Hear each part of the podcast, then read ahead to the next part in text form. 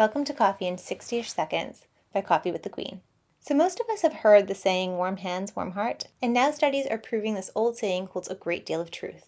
According to researchers, drinking coffee before engaging in a group discussion enables participants to discuss and debate sensitive topics in a more positive way and to collectively brainstorm more creative solutions.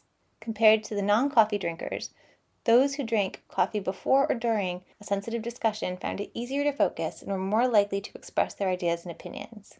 When later questioned about the group discussion, researchers found that in addition to increased participation, the coffee drinkers also felt more positively about both their own and their peers' participation. To learn more about how coffee can help you with communication and help communication within the workplace, please visit our blog, coffeewiththequeen.com.